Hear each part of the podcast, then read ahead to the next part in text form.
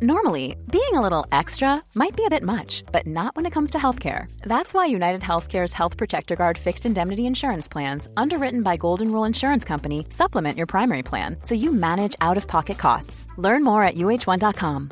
Botox Cosmetic, out of botulinum toxin A, FDA approved for over 20 years. So, talk to your specialist to see if Botox Cosmetic is right for you. For full prescribing information, including boxed warning, visit BotoxCosmetic.com or call 877-351-0300. Remember to ask for Botox Cosmetic by name. To see for yourself and learn more, visit BotoxCosmetic.com. That's BotoxCosmetic.com.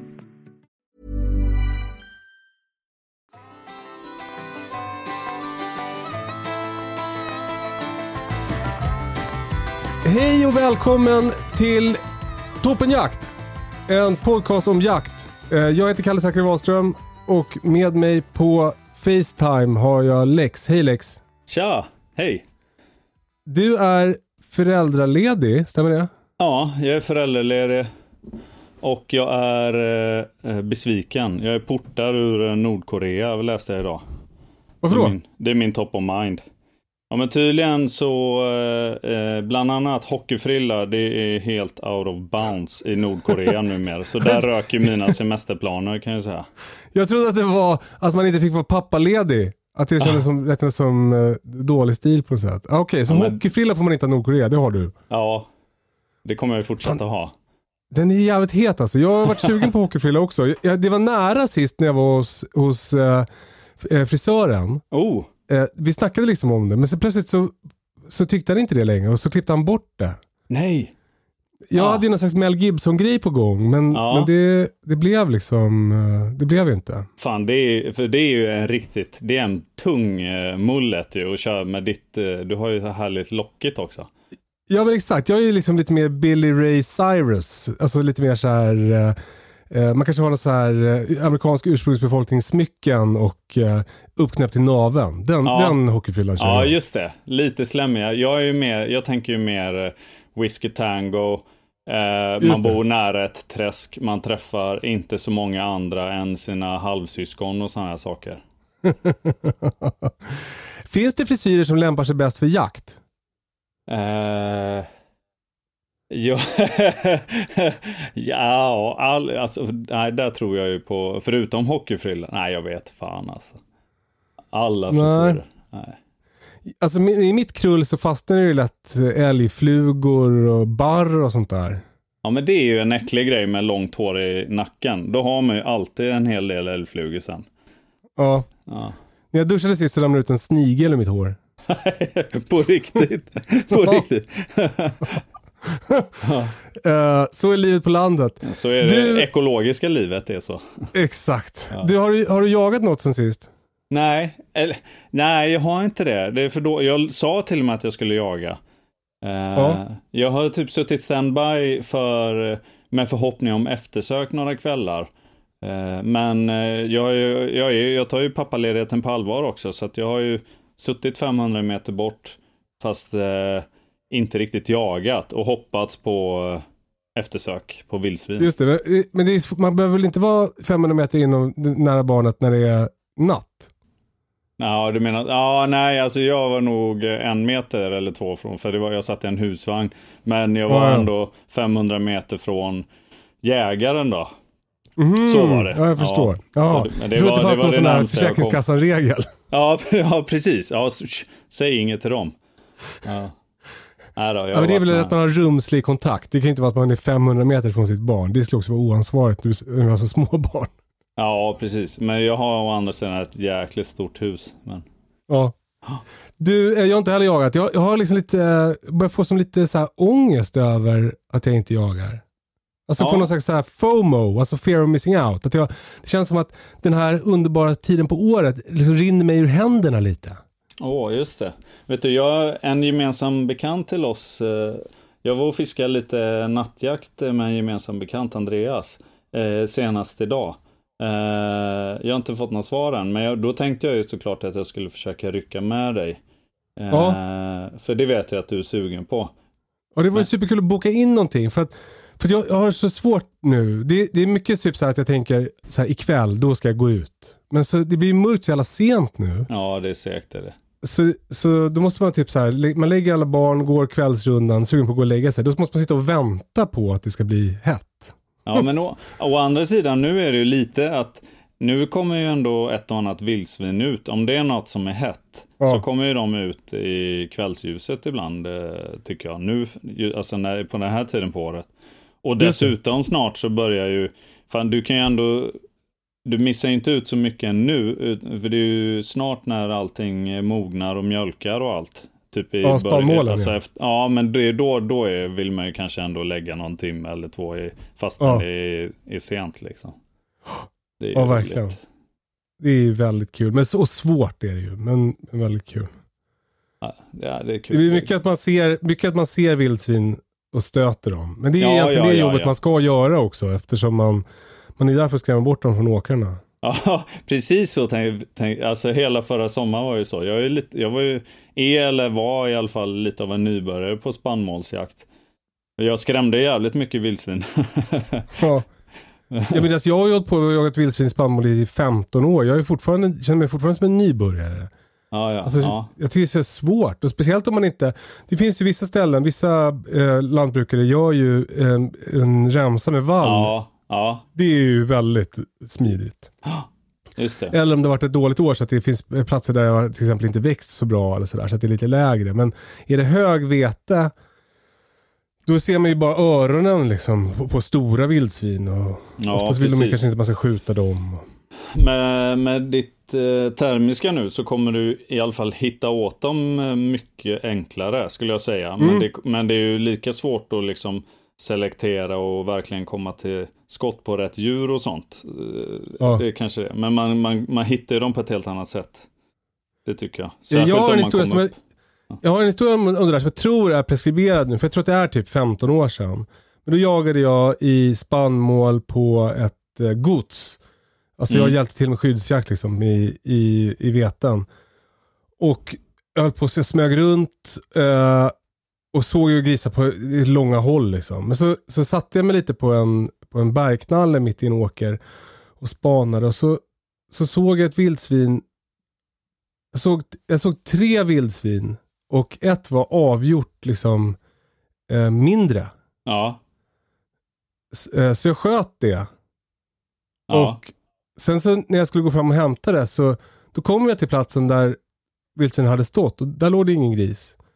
Så fortsatte jag Ah. gå och så typ du vet, 70 meter längre bort så, så, så låg grisen, det var en jättestor gris Ah. som jag trodde hade varit liten för att den hade varit längre bort. Det blir så svårt att, att bedöma avstånd när det är sådär mörkt. Ja, det är det. Alltså, och det är även nu med termiskt tycker jag det är det. Men Ja. nej, det är sant. Ja, men då, jag fick så jävla panik, det här är ju liksom ovärdigt att berätta, men jag fick så jävla panik då. För att jag, då fick jag bara skjuta brungrisar. Så då, jag hade liksom, eh, jag hade sån jävla ångest. Jag släpade ut den där, det var ju svintung. Det var, eh, det var en, eh, en stor gylta. Ja, Eh, och jag, släpade den och typ så här, eh, du vet som mammor som kan lyfta en bil för att rädda sina barn. Så hade jag när jag lyfte Ja, upp den på flaket. panik. Och så, så visste jag liksom inte vad jag skulle göra. Så jag, jag fick du vet, så här, den här känslan som jag tänker mig eh, eh, om, man har, om man har mördat någon och ska gömma liket. Ja, Alltså du vet så här, typ ett vansinnesdåd. Inte, inte planerat utan det är ett vansinnesdåd. Du, har, du åker runt med en död kropp och förstå, tänk, försöker tänka ut var du ska dumpa den någonstans för att den inte ska hittas. Så, där hade, så, så hade jag liksom med vildsvin. Jag tänkte så här, vad fan ska jag göra av det? Jag kan liksom inte ta hem det. Men sen kom jag på att jag kunde visst ta hem det och så kunde jag säga så här, men förlåt att jag sköt, jag sköt ett för stort vildsvin. Men, Ja. men, eh, men eh, innan jag kom på det så hade jag liksom panik och så här kedjerökte med öppet fönster i bilen och åkte runt och letade efter ett ställe och, och dumpade mitt vildsvinslik. ja, men det där är som en vanlig dag när man eh, bor alldeles för mycket i människobyn som jag. Efter att man Ja. har slaktat, då åker man ju runt med den känslan. Och bara ska göra sig av med likdelar typ. Va, hur gör du med det? Ja, men eh, ja, alltså det är bäst. Det här är jag väldigt känsligt. Här får du trippa med, här går du på, balanserar på en knivsägg. Ja, ver- verkligen. Ja, verkligen. Alltså, du- jag kan ju berätta är- så här historier som jag har hört andra göra. Ja, precis. Vad, vad brukar dina kompisar göra? Nej, men... Eh, eh, ja, men det är fan oklart. Jag gör så här faktiskt. Jag har haft en idé länge om, jag tycker det är schysst att ta hem, om det är en välskjuten gris, eh, vilket det oftast är vildsvin då brukar jag vilja ta ur det och sånt hemma så man kan göra det riktigt fräscht. Men jag har liksom mm. lagt ner det för det jag pallar inte att ta hand om ränta och allting hemma liksom. Utan Nej. då gör jag så istället att då har jag skaffat en pulka och sen eh, i de allra flesta fall då så tar jag ur eh, djuret eh, i skogen och så, så lägger jag den i pulkan så då, då håller den sig ganska fräsch. För jag vill, man vill ju inte ha in massa mossa och jord och skit i onödan liksom. Utan då Nej. brukar jag ta ur den och så dra den i pulka. Och pulkan går bra in på flaket och den använder jag sen till, eh, om en, eh, om en till all egentligen. Det får samla upp blod och sen så hamnar det när jag flå, jag brukar ju flå typ när jag ska slakta. Nästan alltid hänger jag med skinnet på. Ja. ja. Så då, men då brukar den få liksom tjäna det också. Sen så, ja det blir ju till att åka, antingen åka ut till eh, marken och gräva ner det. Oftast. Därför där har jag nämligen, jag har ju slängt det i någon sån här buskage någon gång bara så att det där tar ju rävarna och såna saker. Men det, ja. gör, det har det inte alltid gjort. Så att jag har ju Nä, fått... Jag, för det luktar? Ja, jag fick någon sån här påminnelse att hörru, vi går ju med hunden där och eh, det är så jävla otrevligt. Det har inte varit ett enda djur på det där. Kan inte du gräva ner det i fortsättningen? Ja. Bara, ah. Okay. Så, så, eh, ja, det, så, så gör jag i alla fall. Men sen så ibland händer det också att man kan tajma typ eh, soptunnetömningen. Och då, då brukar jag bara kunna dra det en eh, väl försluten plastsäck typ. Och, men jag har ju gjort den grejen någon gång också, typ när det är sex dygn kvar till tömning på sommarhalvåret. det, det, det, måste vara typ olagligt. Ah, fy fan ja. alltså. Så det, då, då är det ju läge att gräva ner någonstans. Men när du gräver, gräver du ner, gräver du liksom sex fot djupt då sådär? Eller hur djupt gräver du? Nej, det gör jag inte. Nej, nej men jag, alltså jag gräver, det är ganska lättgrävt där jag jagar på det viset. Så då, ja, jag vet inte. För det är ju annars Två en grej som, som, som är när man, när man eh, Alltså nu, jag har aldrig försökt begrava en människa, men jag har begravt en hund nu i vintras till exempel. Ja. Och att, att det är ganska jobbigt att gräva för hand ett stort jävla djupt hål. Det tar sin lilla tid. Ja. Alltså jag har inte gjort lumpen så jag har inte grävt några ståvärn och sånt där. Men, men eh, det är fan jobbigt att gräva alltså. Jo men det är det Men vi, eh, för sig. Och det är inte ett problem för dig. Du har ju bara en slaktgrop, eller hur? Ja men exakt. Jag ja. har ju lyxigt. Jag har ju en liten grävmaskin och så här. Så det, jag har ju inga Inga problem. Nej, Nej men det, markägande, jag, alltså jag är sådär, har ju en, eh, en, eh, han kan ju gräva ett hål åt mig bara. Det är ju inga problem ja. liksom. Så det, Just det. det är lätt gjort. Men eh, jag fick faktiskt en, eller jag eller vi, vi fick en fråga också på lite sådana här tips. Jag tror att jag kanske axlar en sån här den här ystra nybörjaren med, som inte kan låta bli jaga. Eh, oh, kul. Och kanske hellre än bra killen typ. Eh, ja. Så vi fick någon fråga där om eh, lite sådana tips kring åteljakt och även hemmaslakt och sånt. Kommer du ihåg eh, namnet på den som ställde frågan? Ja, det var Edvin som frågade eh, först om åteljakt eh, och där var mitt svar att jag tycker åteljakt i regel är rätt oinspirerande själv. Alltså, ja. Och, så att jag, jag håller mig med en åtel eller en foderspridare, men har väl oftast den bara som option att typ smyga till när jag är på marken om man säger så. Och kanske för att hålla, ja men typ att vara attraktiv för vilt liksom. Snarare än Just att jag sitter där. Jag, det känns så jävla segt och jag har gjort det alldeles för många gånger. Man åker ut för att sitta på en åtel. Och så dör man tråkdöden utan att mm. någonting händer liksom. Då är det ju mm. härligare mm. att bara gå en promenad och ja, ser man något så ser man något liksom. Men du menar att du har, du har åt den som en destination under din smygrunda? Ja, eller en option i alla fall. Det är inte alltid jag smyger dit heller, men då kan man ju faktiskt smyga dit om, det, alltså om man får ett foto till exempel. Om man har en kamera där. Då är det ju mycket roligare att ta sig till åten om man vet att man smyger på vilt som är där, eller gris då i mitt fall.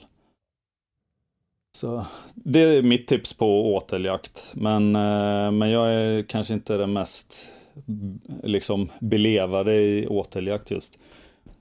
Ja, jag, när jag började jaga så då satt jag ganska mycket på åtel. Ja. Eh, det, det var ju sjukt tråkigt. Eh, Ja. så, så det är väl inget jag rekommenderar. Jag har ju en, en åtel här på, på min lilla mark. Eh, Ja. Eller foderspridare liksom. Ja, Där har jag skjutit några grisar. Det, är- det finns ju liksom, två anledningar till att jag har den. Dels att det, de inte ska vara där, där jag bor. Här lever vi om och håller på. Och så finns det då mat på ett ostört ställe så kommer de antagligen att gå dit istället. Ja, och sen så tycker jag att det är eh, för liksom mi, jag, jag tänker inte att jag får några riktiga jaktupplevelser där kanske. Men, men däremot för att skörda kött. Alltså typ eh, när jag ska ha julskinka till exempel. Om jag då inte lyckas skjuta något, något vildsvin som passar perfekt i tid. För det är ju lite trixigt med tiden när man ska göra typ julskinka. Mm, mm. Så då vill man kunna skjuta ett någorlunda så här. Ja men den här veckan behöver jag skjuta ett vildsvin. Och då, då tycker jag att det funkar ganska bra för mig med åten.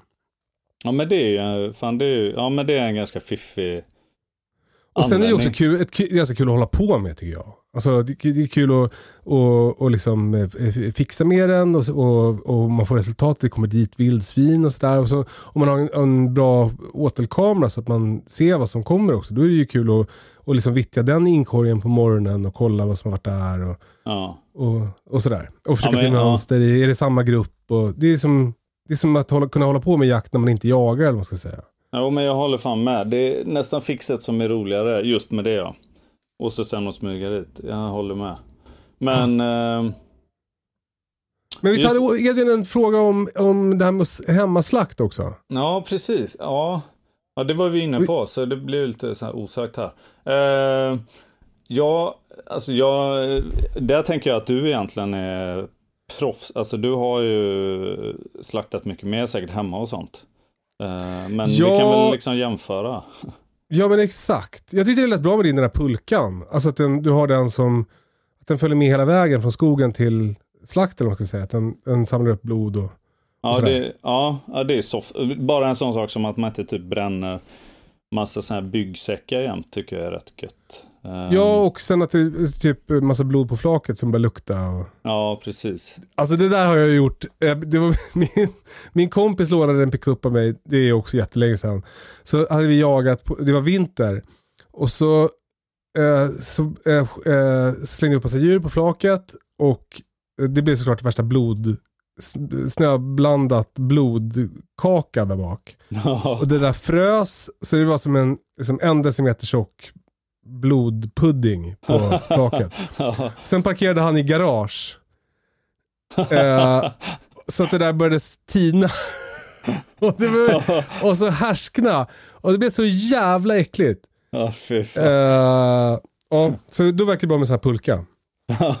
ja, det är kul. Att, ja, en häckpack kan man ju ha då. Det är ju ändå, då kommer Ja. man ju undan med allt. Ja, exakt. Ja, Eh, nej, men när det gäller hemmaslakt så var rekommenderar, alltså eh, eh, passande nog så i alla fall när jag jagar mest så är det, det är under kalla halvåret. Så, och då funkar det ganska bra att hänga lite var som helst. mm.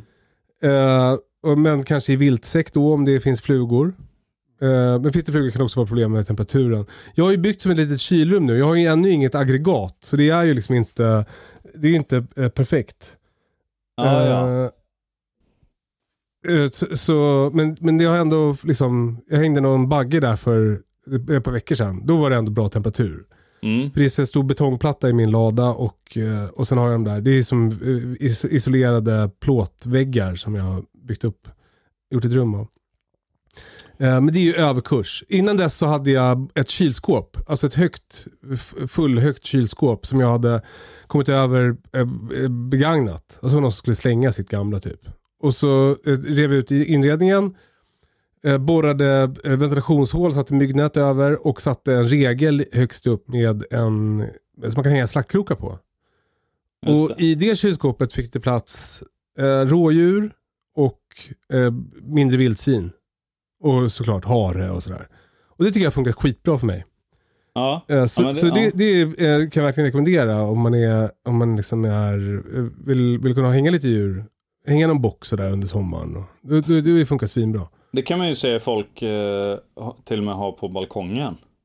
Ja, Jag vet inte hur det funkar med kylaggregat och sånt ute och sådana här saker. Men, eh, men som du säger, eh, stora delar av året så är det ju svalt nog för att i alla fall hänga något dygn eller två liksom. Så det är ju jävligt ja. fiffigt med en, köpa en urkänt kyl eller vad som helst. Exakt. Ja. Eh, jag hade en sån som var, det var liksom två dörrar, en uppe och en nere. Fast liksom ett utrymme där inne. Men det var en balk i mitten fram. Det var mm -hmm. väldigt dåligt. Så om du kan komma över ett utan balk i mitten fram så rekommenderar jag det. För annars måste du lyfta över djuret över den där balken du ska hänga in den. Och liksom trockla in djuret i kylen.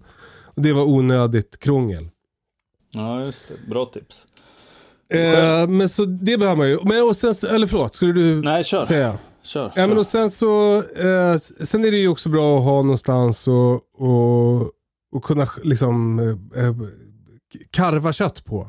Mm. Alltså någon, någon, stor skiva eller jag har nu också en, någon så här, eh, liksom kommit över en begagnad, liksom lite ful marmorskiva. Den är svintung men den är jättebra och, och lätt att hålla rent och sådär det är också att det känns lite enkelt och, och fräscht att hålla på med köttet. För det är det man vill. Man vill ju åt att det känns härligt och enkelt att ta hand om köttet.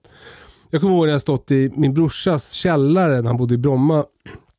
Och du vet, styckat en dovhjort på något gammalt hockeyspel typ. Och det, det känns liksom inte... Det, det, det, känns liksom inte något bra. Och då, det tar längre tid, man får ont i ryggen. Så, så en arbetsbänk i bra höjd, det tycker jag är sjukt värt. Ja, men det, jag håller med. Jag gör ju så.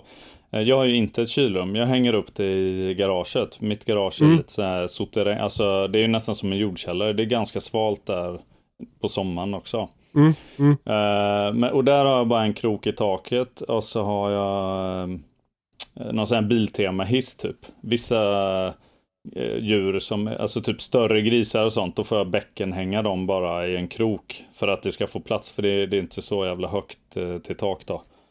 Uh, men där kan jag dra upp det. Men då, jag brukar inte liksom stycka, jag kanske grovstyckar typ på plats, alltså, eller i garaget. Mm. Uh, I så fall har jag oftast bara med mig en, uh, en ren balja eller någonting. Och sen så skär jag ut från hängande. Alltså större detaljer typ. Men hela bogar eller hela liksom ryggbitar och sådana saker. Och så gör jag fin styckningen sen i köket. Men annars brukar jag bara delar den på två. Så jag tar bröst, alltså framdelen och så bär jag in den, styckar den och sen eh, tar jag in resten och styckar det. Så jag har allting inne mm. på en ren bänk liksom. Men oh, det är ju, vore ju nice att ha typ ett slakteriyta, men det, man måste inte ha det liksom. Alltså, jag har till och med en krok.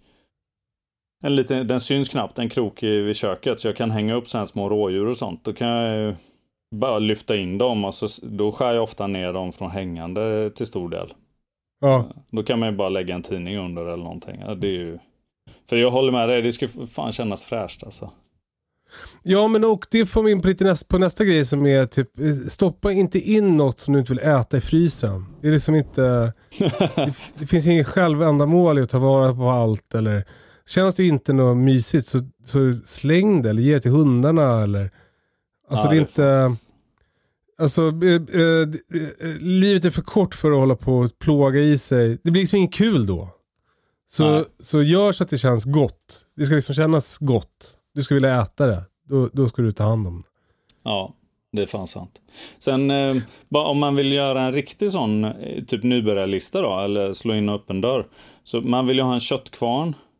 Ja. Eh, och så vill man ha en det är ingen måste, men det kan ju vara jävligt nice tycker jag ha en eh, vakuummaskin eller vakuumförpackare. Ja, det är sjukt värt. Eh, och så typ en... Jag tycker att man kommer svinlångt med bara en rundad kniv, typ en Mora 2000 eller någonting. Men en filékniv och en buköppnare är ju jäkligt gött. Så alltså ett slaktset ja. för typ en 500 är ju oftast väl värt liksom. Men ja. det är typ det ja, man men en sån här flåkniv som är lite, den, den är ganska, det är ganska smidigt att flå med. Ja, det är sant. Det är sant. Eh, och buköppnare som sagt. Eh, när det gäller köttkvarn så finns det ju olika eh, varianter.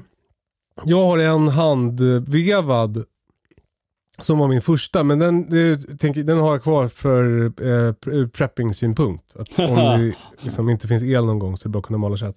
Mäktigt. Och sen så, eh, men den jag använder mest är faktiskt den som är till min gamla köksassistent. Alltså till min, den som jag, eh, maskinen som jag har när jag bakar. Den Ja, har en, så här, en tillsats med köttkvarn. Och det är också bara för att den är liksom, smidig att jobba med. Ja, det, Jag har en jättestor ute i ladan också men den, den använder jag inte lika ofta. Jo, ja, det var ju den, den körde vi när det nästan hade frusit va? Den var ju, den är ju stabil. Men ja, den är ju stor ja. Ja. Kommer du ihåg det? Ja. Vildsvin, där det hänger och så hade det blivit så jävla kallt helt plötsligt. Fa- ja. Alltså det där skulle jag göra. Jag skulle eh, eh, skära ut en, eh, en ryggbit till, när jag gjorde en intervju med naprapat-Jonas här i vintras. Jag hade ett vildsvin som hängde, så skulle jag göra mig till och skära ut en, en ryggbit och som vi skulle grilla över öppen eld. Då hade det frusit, så det var så jävla svårt att få loss den här biten. Eh, det var väl inte optimalt. Men det blev gott ändå. Eh, ja. Ja. precis. Eh, eh, och sen så kanske plasthandskar är bra att ha. Eh, även om jag är dålig på att använda det själv. ja, men, Men, ja. men jag tycker det med vakuumapparat är, är, det är ju bra. Alltså riktiga eh, bra eh, eh, pl- plastpåsar, tjocka plastpåsar så att det också känns som säkert. Så att det inte blir så skrynkliga fryspåsar med, med, eh, med så här frystejp. Utan att det blir liksom vettigt märkt. Mm. Och det är ju nästa grej. Märk allt kött. Tänk Mm. inte så här, jag kommer komma ihåg. För du kommer inte att komma ihåg. Vi har ju alla gjort det misstaget. Längst ner i frysen så ligger det olika påsar med olika grejer som vi inte vet vad det är. Det ligger någon gammal bä, något gammalt bäverlår där nere och skramlar som vi aldrig kommer äta upp för det står inte på vad det är. Så, så märk svinnoga med en bra penna.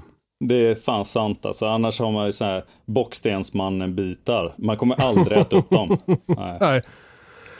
Eh, så det är våra tips. Är det något mer man ska tänka på? Jag vet inte. Skjuta och Jo, djur. Ja, skjut. Precis, skjut djur. Eh, och eh, så ta, ta din tid när det gäller eh, styckning och sånt där. Det behöver liksom inte, ta det lugnt och, och försök att njuta av den stunden också. Mm, det är ju jävligt- Verkligen. liksom. Kolla YouTube. Jag, jag, kunde, jag kunde ha med mig barnen också. Eh, Essa var med mycket när jag styckade förut, men hon har tröttnat på det nu tyvärr. Men vad gör hon då? Alltså är hon med och kikar och... och Ja, men står och tittar och just det. frågar. Och, ja. Det gör ju min lilla också. Det, ju, Ja. det känns ju rätt schysst på något sätt. Hon, hon har ju rätt bra koll på var maten kommer ifrån redan. Nu. Ja, det är kul. Eh, Ett annat bra trick, eh, de eh, vakuumpåsarna jag har, de funkar i sous vide. Så då, då kan man, om man är lite förutseende, det är inte jag, utan jag fryser in kött och sen så lägger jag ner hela påsen i sous vide. Men om man är lite förutseende så kan man ju krydda köttet redan när man fryser in det. Mm. Då har du färdiga sous vide-påsar att slänga ner i sous viden. Jag får ju nu Yes. sous vide okryddat och det ju, blir ju sämre. Men nöden har ingen lag. Men om du är lite förutseende, då, då är ett tips att, att eh, krydda köttet, vakuumförpacka, frys in. Då kan du bara slänga ner det i sous sen så har du värsta brakmåltiden utan att du behöver göra någonting. Typ. Ja, men då, då måste jag plussa två tips. För det, Ja. och det ena är att eh, det finns eh, vakuumpåsar som man kan återanvända. Och det, är- Mhm. det är inte så jobbigt som det låter. För det är ju sällan man typ sprättar tio pack på en gång. Utan man tar upp en köttbit och så lagar man den. Och då kan man då bara klippa den i kanten. Sen så eh, det är ganska lätt att vränga den ut och in, diska den, använda den igen helt enkelt. Eh, Mhm. Det, känns, det känns schysst tycker jag. Och sen tips Ja. nummer två är, eh, jag brukar koka fond när jag slaktar. Alltså när man ändå har allting så koka en fond på det och reducera ner och håller på. Och då brukar jag frysa in iskuber. Så då kan man slänga en sån iskub eller två med kött som man sen tror sig vilja så vidda. Då kan man, Ja, men grymt. eftersom att det är fruset så går det ju att- vakuumförpacka det. Fy fan vad smidigt. Det är en kul grej som har hänt sen jag var med i podden sist. Det är ju att jag har fått valpar. Vi pratade lite om det i förra veckans podd. Eh, sen råkade Lill-Ove begå ett enormt misstag med sin inspelning. Så att vi var tvungna att slänga allting och göra om. Och då var inte jag med. Eh, så jag tänkte jag skulle berätta lite om valparna. Det, det, det är ändå gått, det är, de är ju två veckor nu. Eh, eh, så de har precis öppnat ögonen, börjar typ bli gulliga. Hur många är de? De är sju stycken. Ja. Eh, och, det, och det var så jävla, eh, ja det var liksom mäktig upplevelse. Det, eh, Bonnie blev ju tjock som en, hon ser ut som en corgi typ för att hon var så tjock. Alltså, hon ja.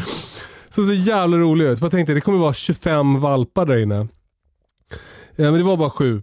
Eh, men det, det är också speciellt att få valpar. Det är lite som att få barn. För att man, eh, liksom, det är typ ett dygn innan när det är så här på gång. Och så, så då håller man på och väntar och vakar och tänker nu snart sätter det igång och så här. Eh, och så Bonnie fick också något psyk att hon prompt skulle in under ett uthus och föda. Så hon gick ut och kröp in under det här huset och grävde en grop. där hon, där hon tänkte att hon skulle föda, föda sina valpar. Vi hade ordnat här fin valplåda som ja, men vår snickarkompis Pelle var byggt så fint med någon sarg och tagit ur så det ska vara lätt för Bonnie att kliva ur den. Och så här. Bonnie bara, nej, eh, jord, jord under hus, det är där jag vill föda mina valpar. Jajamän. Eh, men sen kom alla valparna. Det, gick, det tog fyra timmar bara. Förra gången tog det typ ett dygn för alla att komma ut tror jag. Så, så det gick väldigt snabbt den här gången. Eh, allt gick bra. Det var en som var eh, ganska avgjort mycket mindre än de andra. Och den är fortfarande det. Den var typ eh, hälften så stor när den kom ut. Nu är den typ en tredjedel så stor. Så den, den, de har liksom dragit ifrån. Åh Det ser, det ser jättespeciellt ut. Men den är som vanligt liksom. Och sen håller vi på, kurvan går åt rätt håll och så vi håller på och lägger till den vid hennes tuttar. Typ hon går ifrån valplådan ganska mycket så här. Då tar vi med den och lägger den vid tutten. Och så här, att hon ska få äta först när hon kommer tillbaka och så här. Så att, Just det, för det liksom- är risk att den blir borttrampad eller? ja men exakt, den är så mycket mindre än de andra liksom. Så det blir som att den, den har ju som uppförsbacke lite. Men, men vi hade ju en sån valp förra året också. Och den hade också problem att gå till och med ganska länge. Så man tänkte det här kanske inte kommer att bli någonting av den här valpen. Men, men den är nu helt som vanligt och lika stor som de andra och så här. Så, så man vet liksom inte vad det blir. Eh, Hur det blir. Men, men eh, den, den här känns liksom mer som vanligt än den, den från förra året gjorde. Så Ja, jag tror att det mäktigt. kommer bli en helt, vanlig, en helt vanlig hund av den. Men det ser jävligt roligt ut nu. Igår så var det en som låg på rygg och sov och då låg den här lilla som en halsduk på den stora. Så liten är den liksom. och de andra Eh. sex kanske blir som uh, Vorste i princip och den kanske blir precis. som en liten grå hund. Ja. Ja, men de är jävligt, jävligt gulliga. Och jag köper det till alla. Bra Eh. Det är också, precis, så att jag inte får massa frågor. Eh, ja, men det är alltid lite pyssel med det där. För, jag hade en lista som, när, när valparna kom så hade jag en lista på folk. Och så började jag kolla av med dem. Och då var det ju typ, jag tror det var fyra eller fem avhopp. Oh. Så, ja, så det är man glad att man har en eh, Instagram där man kan fixa nya valpköpare. Men när får man avhopp då? Alltså är det innan de liksom är levererade typ? Eller vad, vad är det som Ja, men det, händer? blir som, det blir som skarpt, det blir skarpt läge när de föds. Först säger man ju så här, jag vill ha en valp. Sen när de föds, då måste man säga så här, ja men jag vill verkligen ha en valp, jag vill ha den där valpen. Mm, just det. För då- vet man ju hur många det blir och hur många som kommer att få och sådär. Och då hoppar folk av. De säger att de ska ha en valp först och sen så vill de inte det trots allt. Ah. Eh, men men eh, alltså det var inga problem att hitta några nya, några nya köpare så här. Så det känns, eh, det känns jättekul. Det var en, det är en eh, som ska köpa till sin dotter som precis håller på att ta ägarexamen. Fan vad mäktigt. Ja, Vilken det låter bra så- present. Så otroligt roligt och så rolig start också för att gå som hundförare när man blir en- en nybliven jägare. Så bara sitta på pass och skämmas. Klockrent. Men de har jakthundar i familjen sedan tidigare så här, så de, det känns liksom helt tryggt. Ja. Eh, ja, det, det är kul. Det har ju liksom inte riktigt dragit igång med att det har blivit jobbigt ännu med valparna. För nu, än så länge ligger de ju bara i lådan. Men de, igår var det en som rymde första gången. Så nu måste jag sätta, jag har en pallkrage liksom. Jag tänker jag måste sätta dit en våning till på pallkragen så att de inte kan ta sig ur. Ah, ah, ah. Och hur... Eh, alltså är, de så är det lugnt liksom? För, för ni har ju katt och sådär ja, är nej, det det, är, det är jag jävligt nervös för faktiskt. Ah, Okej. Och jag har varit väldigt nervös för det. Speciellt den här lilla tror jag skulle kunna bli tagen. Jag tror de stora också. Katten är sån jävla as alltså. Den kommer ju hem med harpaltar och sånt där. Fan. så, så jag tror att den, eh, att katten skulle kunna bita ihjäl dem fortfarande. Så jag håller på och vaktar så här. Det, det har varit jättestressigt. Ah, ja, ja. Eh, Så ja. fort Bonnie går därifrån så måste du se till att stänga dörren och, och sådär. Mm. Eh, men och sen Bonnie är ju, eh, hon, hon har ju varit liksom, jag har haft henne lös nu ända sedan hon, precis, sista dagarna när hon var så gravid så hon inte orkar springa någonstans. Och nu i början så vill hon ju ingenstans. Men det börjar som gå över det där nu. Eh, Så, nu- så nu, bör, typ igår så klippte hon en höna till exempel. Oh, Eh, och jag, såg, jag lyckades ropa in henne när hon var på väg ut på åkern. Så, så, så nu får det bli koppelpromenader tror jag. ja. Det är så skönt att man kan ha dem lösa. Men ändå gött att se att det är jävla fort det går då. Nu är hon tillbaka till sin maskin igen liksom. Ja, exakt. Ja, det är roligt. Eh, men så gulligt med barnen. Och, eh, Essa är väldigt mycket med dem och så. Bitta är jätteengagerad i dem också så här i början. Och, och sen har vi Björn som är ett och ett halvt. Så ibland så, så bara hör man som en valp skrika, kommer man in, då har han den typ, går runt som ett strypgrepp på den och gossar med den. Så går runt, bär runt den. Och så vet han att han inte får ha den, så han, när man kommer in så bara aj aj säger han så här. det betyder nej. Ja. Eh, Så, så vi, man får passa, det känns nästan som att björn är farligare än katten än så länge. Ja, men det, ja. Båda problemen går ju snart över tänker jag. Exakt. Så har snart blir de tillräckligt stora för att det ska vara lugnt. Då kommer de hålla på att bita honom istället. Det kommer bli så jävla mysigt om, om någon vecka eller två. Då kommer man börja kunna ta ut dem också på gräsmattan där de kan gå omkring lite. Ja, så här. Det ska bli så jävla fint. Ja, f- Just för det. nu den här kullen var ju lite senare än i fjol fick vi i mars. Och då kommer jag ihåg att när det var dags för dem att börja gå ut, då var det ganska kallt ute fortfarande. Men nu är det ju jättefint väder. Så det, det blir grymt. Det- när, det, kan det blir du, grymt. ja, när kan du börja säng, eh, socialisera dem och sånt? Med, alltså med människor blir det ju hela tiden tänker jag nu. Men Ja. med andra hundar till exempel. Ja, det vet faktiskt inte riktigt hur jag ska tänka med det där. För, för jag tror Nadja känns liksom, jag litar inte riktigt på henne. Det, det, finns, blir, det finns historier om sådär tikar som biter ihjäl ri- rivalers avkommor. oh, ja. Mm. Eh, eh, För de är ju liksom en konkurrent i den genetiska poolen. Så, så jag, jag avvaktar nog lite tills de är lite större. Och då Ja. tror jag kanske börja med istass. Som känns eh, som den snällare av, av de två. Ja, ja, ja. Ja, Vuxna. precis. Man, man, ska, man, ska, man, man kan ju ha stort förtroende för sina hundar, men man ska ju aldrig lita på någon riktigt heller. Så jag, jag förstår det. Nej men alltså exakt. när det kommer de till ska sånt, tänker jag. De är ändå... Nej precis. Det, det kan gå så, men som Bonnie som tog hönan liksom. Det, det fick jag lära, jag och hönan fick lära mig. Den klarade sig för övrigt vill jag bara säga. Hönan, den överlevde. Ja, Eh, så, så det var bara lite fjädrar som rök. Men eh, eh, ja, man får passa sig. Jakthundar är jakthundar. ja. Det där ska man fan tänka på med barn också. Alltså jag, jag litar ju 100% på mina hundar och mina barn. Men när det kommer till andra barn och så här, då, då försöker jag ändå... Nu, nu, mina hundar är ju mycket hundgård så de umgås inte jättemycket med, eh, som främmande barn. Nej. Men, men man får ändå vara lite obs på det där. Jag, vet, jag har liksom hört om jakthundar som har bitit barn och så här. De, Jaha, jag tror, för jag trodde att du skulle säga, man får tänka på det, alltså att andra då mödrar som är konkurrerande, att de då skulle ge sig på ja, barn. ja, ja. Nej, jag menar bara...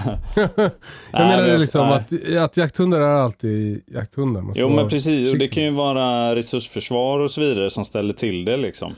Ja, exakt. Ja. Förklara då för uh, alla lyssnare vad resursförsvar är. Eh, bytesförsvar, alltså mm, att hunden rent på instinkt vill eh, försvara någonting som är en resurs eh, för, för hunden. Det skulle ju kunna vara en matskål, så det är ju klassiska exempel, liksom att barnen går till matskålen när, den, när hunden eh, då försvarar matskålen och så här. Men det kan ju vara allt möjligt och det kan ju bli lite så här skevt liksom. Det där Alltså det är ju ganska naturligt hos en hund, eh, liksom i olika grader, men det är också någonting som man håller efter, eller bör hålla efter och så se till att det, om man tar ur dem det lite grann, s- var liksom gränserna går. Just det. Eh, Det är ju mycket en uppfostringsfråga, liksom, även om Ja. det är starkt hos vissa hundar. Liksom. Ja. Ja, för jag, eh, så Nadja är ju bytesmedveten. Eh, hon, hon har inget försvar i matskål och sånt där. Men, men hon, hon eh, kan ju vara morrig mot liksom, passkyttar. Ja, ja. Men det har jag ju tränat upp i henne. ja, precis. När du går runt och jagar mitt i drevjakten. Exakt. Jag, jag har en stark vi och dom-känsla i eh, du, hon- Vi har fått en fråga apropå hundar. Mm. Eh, så har vi fått en fråga om, om man, vad man ska tänka på när man bygger hundgård. Ja, just det. Hundgård. Det var ju ett tag eh, det var ett par år sedan jag byggde den. Du, Ja. eh, ska jag prata om det? Ja, gärna. Det gör jag gärna. Eh, man, det kan, det är ju... Jag gjorde så här i alla fall. Jag får utgå från mig. Jag Mm. kollade till och med på, eh, på lite vad, alltså mina, jag har ju en större hund, en brukshund, och så har jag en mindre spets. Så då kollade jag ju vad, på Jordbruksverkets typ rekommendationer. Så att till och med, alltså vad det gäller ytor och sånt. Just det. Eh, och det är väl egentligen, ja, det, får, det är upp till var och en tänker jag, men det är ändå en eh, stark rekommendation eller om det till och med är någon krav. Jag, Och det är krav på ju. ja, ja, även för privatperson kanske det är det. Ja. Ja, ja, det ser. Ja, jag kollar det i alla fall. Och då, då tittar man ju både på eh, om säger, själva rastgårdens storlek och om då hunden har en eh, koja eller en, eh, en, någon, en bodel helt enkelt. Typ. Och hur stor den ska vara. Det är ganska lätt att kolla på Jordbruksverket. Ja. Eh, och sen så, ja, hitta en yta som passar. Eh, jag har lagt syllar av eh, typ eh, tryckade balkar. Alltså typ ett, eh, som en grund med av trä som är tryckimpregnerat. Och Ja. därpå har jag skruvat eh, sådana här gallerpartier. Som finns att köpa på, om men till exempel Lunds produktion och det finns, det, det kan man också googla, liksom hundgård, galler typ. Uh, skruva Hur breda det. sektioner var det? Så, vad sa du att? Hur bre- breda sektioner var det? Oj, eh, vad kan de vara? 1,20 kanske? Ja. Så det blir ju, och de är ju rätt höga. Eh, alltså, gör man bara en, en bra rastgård, då kan man ju antingen göra den i anslutning till ett garage eller en byggnad eller att man bygger någonting. Eller så, där man då kan ha en lucka och, och någonting och där hunden kan krypa in. Jag gjorde så att jag köpte, jag har satt färdiga hundkojor i. Det var så jävla Alltså enkelt. köpes? Ja, till och med köpes. Det var, Mhm. det vart inte så mycket dyrare än, än att köpa material och sånt själv och dessutom Nej. lägga tiden. Så det var så himla enkelt att bara ställa in och då har jag ställt in en större till storhund och en lite mindre till lillhund. Och så um, har jag gjort en skiljevägg så de kan vara från, skilda från varandra och de kan också gå emellan om jag låter det vara öppet då. Just då, då kan man ju ha flera hundar på besök eller eh, få, hon får vara i när hon löper eller ja. Är hundkojorna uppvärmda? Eh, storkojan hos mig är uppvärmd med en frostvakt. Eh, som jag, med sån här brännskydd och sånt då. Eh, för att han är så himla frusen av sig. Hon har ingen uppvärmning. De har bara lite så här eh, eh, typ yllefiltar där i. Ja. Eh, Går, går, eh, din nästan grå hund in i kojan? Ja, det händer typ. Eh, ibland när det regnar. Och ibland kanske om hon är riktigt trött typ. Så känns det Ja. som att hon går in där. Jag tror det är mer för att komma ifrån eh, intryck och sånt.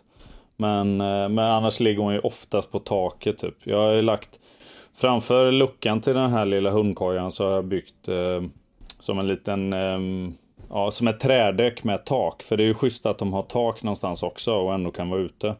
Just Så, det. så har jag gjort. Och då, hon ligger ju oftast där på. Uppe på Det dem. tror jag också är en, en sån regel. De måste ha både sol, sol och skugga.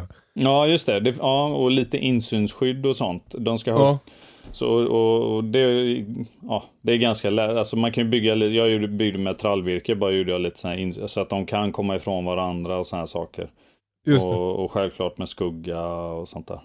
Ja. Och Alltså sen- jag, jag, jag ja. upplever att mina, mina gråhund, alltså gråhunden och gråhundskorsningen, de, hon, de går inte in. Utan de ligger ute. Ja, Eh, men då har jag också gjort, eh, jag har som ett ta, halva är under tak och halva är utan tak, hundgården då. Och så då har jag gjort plattformar som, med isolering i faktiskt. Eh, så att jag har byggt som en, en ja, lagt, om det är 125 isolering eller sånt där, i, i den. Så att de blir liksom lite, lite uppvärmda. Bara för Ja. att jag tycker så synd om dem att de, inte, att de vägrar gå in. Ja. Ja, för alla Eh, tål ju det. Vi bor ju ja, så exakt. sydligt. Men ändå, ja. Vad har du för markmaterial? Eh, jag har typ 1632. Alltså de här Ja. lite mindre eh, natursten tror jag att det kallas. Lite rundare sådär. Under det så har jag lagt en markduk. Och så har jag lagt eh, ut med syllarna, alltså ut med kanterna. Under markduken så la jag armeringsgaller. Och det med, nu med Kelly så har det ju betalat tillbaka sig. Hon är ju en Ja, för hon grävare. gräver. Ja, Ja. men då tar det ju stopp liksom. Och det är rätt nice. Jag, jag gjorde inte så noga sånt där grävskydd så jag har fått bättra på vart efter på några ställen. Ja, ja. Men du har Lägga ju... stenar och... Ja, du har grövre sten också, eller hur? Ja, jag har 1632 också. Har du? Tror jag. Eller? Är det ett hack upp? Jag kommer inte ihåg. Det kanske är större. I alla fall så att det är lite jobbigt att plocka bajs. Ja, okej. Okay. Jaha. Eh, så, så, men, men där har jag, jag har också ett tips. Jag köpte så här, på granngården finns det som en, eh, en sopskyffel men som är som en hink längst ner som man har i stall. Mm. Den funkar jävligt bra. Den och en barnräfsa.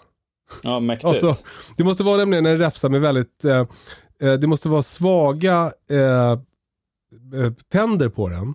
För att de, så att de ska vika sig för stenarna men ta bajset. Fan, det är ju proffs ju. Ja. Ja. Men, för annars blir, det, annars blir det nämligen jobbigt att plocka bajs och då blir det vidrigt att ha hundgård. Ja, det är sant. Eh, och det är ju så- lite olika där. Ja. Eh, och sen så, eh, ja, men jag har två hundkojor. Jag dem i anslutning till ett skjul som är eh, ouppvärmt. Men då har jag byggt isolerade hundkojor i det skjulet. Så de går liksom in i, i dem. Eh, eller ja, gråhundarna gör ju inte det då. Men, men Nadja gör det och Kakan gjorde det mycket. Nadja ligger där inne nästan hela dagarna. Jag har också frostvakter men jag vågar inte riktigt dra igång dem. Det är så mycket hundhår i dem.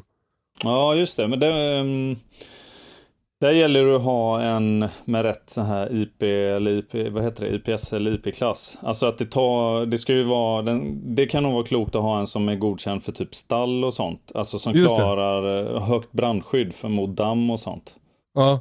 Men för annars tänker jag att det funkar som i hundskåpet på bilen. Att hundarna värmer ju upp den där. Det är så ganska små Ja. ytor ju. Ja, jo. Och väl isolerat. Så jag tror att de, de värmer, om det inte är jätte, jättekallt över tid, då kanske man behöver se över det. Ja, men jag tror det också. Jag tror du har rätt i det. Särskilt om det bara är isolerat underifrån och det har du ju till och med ute. Så kom, klarar man sig långt på det. Jag tycker Ett- man märker det också om de fryser. Ja men exakt. Jag, jag har gjort några misstag med min hundgård som jag nu kommer att berätta om. Så att ni som lyssnar slipper göra samma misstag. Jag byggde eh, en, en ingång till båda sektionerna liksom. Och sen är det en dörr emellan. Ja. Det är jävligt jobbigt. Det, nu, min plats lämpar sig liksom inte för att göra på något annat sätt riktigt. Men det är ganska jobbigt om man har och är liksom gästhundar och sånt där. Så att man måste, man måste ta dem igenom hundgården för att få ut dem. Från den inre, man måste ta, ta dem igenom den yttre hundgården för att få ut dem från den inre hundgården. Det är jobbigt. Så det är ett krångel. Jag tycker man ska, ha, man ska ha en ingång till varje hundgård. Och sen så har jag också byggt hundgården så att den vetter ut mot åkrarna där det går 20 000 älgar varje kväll. Så hundarna skäller ju ganska mycket. Eh, så jag funderar på om jag måste sätta upp något, in, något, något duk där eller någonting så att de inte ser ut. Eller några klätterväxter eller någonting på gallret. Ja, just det. Du kan odla humlor där. Ja, precis. För att, eh, ja, precis. Och så slänger jag hundbajset bara där så växer det skitbra. Svinbra ju. Mm. Eh, men jag är faktiskt lite inne på att bygga en till hundgård. Jag tänkte bygga en lite närmre huset. För att det är den som, den som jag har nu, den är ganska långt från huset. Och det kan vara skönt när de skäller och sådär. Men, men om man har någon hund som man vill ha koll på, typ eh, Bonnie när hon var gravid eller någon som har tratt eller Mm. sådär. Då kan det vara ganska skönt att ha en som är lite närmare huset. Ja, då, fan, just det. Ja. Eh, Så jag, jag, jag, jag har en gammal hundkoja som Lill-Ove har byggt. Som hans hund Sniper vägrar ligga i. Så den har jag, tänkte jag sä- sätta in där. Och sen så tänkte jag köpa så här sektioner bara och smälla upp någonstans. Inte så stor eller flott eller sådär. Men, men, men bara så att man har en som en Ja, men som ett mellansteg mellan hundgård och inne eller vad man ska säga. Ja. Jo, det, fan, det är ju klokt. Du har ju så mycket plats liksom med gästhus och grejer också. Så det, är- det är ju alltid bra. Ja, det är ju kul att tänka att man har en hundgård till gästhuset. Ja, värdigt ju. Ja, jag, får bör, jag får begära adressändring till, till kärret. Eh, sen har jag ett jävligt bra tips också. Och det är att jag har byggt en regnvattenuppsamling eh, till hundarna. Så att de alltid har fullt vattentråg när det har regnat. Just det, ja. Det har, så det från taket fiffigt. så rinner det ner vatten i en stor balja inne i hundgården. Nu vägrar de ju dricka där ändå, för de vill ju bara dricka i vattenpölar när man är ute Ja, just det. eh, och gå promenader. Eh, men, men de har i alla fall alltid eh, vatten inne i sin hundgård. Så det, det, det tycker jag känns... Det, det, det rekommenderar jag. Ja, fan då är det nästan, eftersom- för det är ju också, det är ju kanske självklart, men man har ju, ste, oftast har man ju grus eller singel eller sten eller något i, för att kiss och så, alltså det ska rinna bort enkelt och Ja, hållas fräscht ja. ju. Eh, Ifall någon undrar, man vill liksom inte ha en gräsmatta, det kommer vara en gyttjepöl. Men är nästa serie, du skulle ju ha någon sån här automatisering, typ att regnvattnet så här spolar, eh, spolar ibland så här så du slipper mocka typ. Ja. Jag var, jag var på en, en, en bondgård som hade mjölkkossor. Då har de ju så här automatisk skrapa som tar bort allt bajs. Ja, just det. Då, då får kossorna först eh, vara i en liten spilta och lära sig hur den funkar så att de går undan. Som är på utbildning liksom. Och sen så får de vara i den stora hallen. Mäktigt. Det var mäktigt. Jag är lite sugen, jag undrar om man kan lägga träflis i hundgården. Vad tror du om det? Ah, mm, jag har ingen aning. Jag, jag tror, ah, undrar om inte det skulle börja lukta eller någonting. Ja, det kanske blir- eh, Grisigt. Ja, varför inte liksom? Fan om det är någon som har gjort det så kan, kan inte ni höra av er till oss då? På Ja, något sätt. Det skulle vara intressant. grymt. Mm. Du eh, Lex, eh, tack för idag. Ja, tack själv. Vi, eh, vi hörs och ses ganska snart eh, på en nattjakt Ja. nära Åh, dig. vad kul. Tjata ut mig. Jag Ja, behöver det. Det ska jag. Eh, eh, fortsätt lyssna. Eh, gå gärna in på iTunes och ge oss en recension. Det tror jag hjälper till att komma uppåt i olika listor och sådär. Och tipsa era kompisar om Toppenjakt. Maila toppenjakt.gmail.com om ni vill något. Eh, och följ oss på Instagram. Och på YouTube. Vi skulle lägga upp en, en film när vi jagar vildsvin på natten. Det blev lite krångel med min arbetsgivare eh, när vi skulle lägga upp den. Så vi väntar ett par veckor eh, med den. Eh, PGA orsak. Så om typ två veckor kommer det en film när vi jagar vildsvin med mörkersikte. Missa inte den. kul. Okej, ha det så bra allihopa. Puss och kram. Hej då! Kram, hejdå.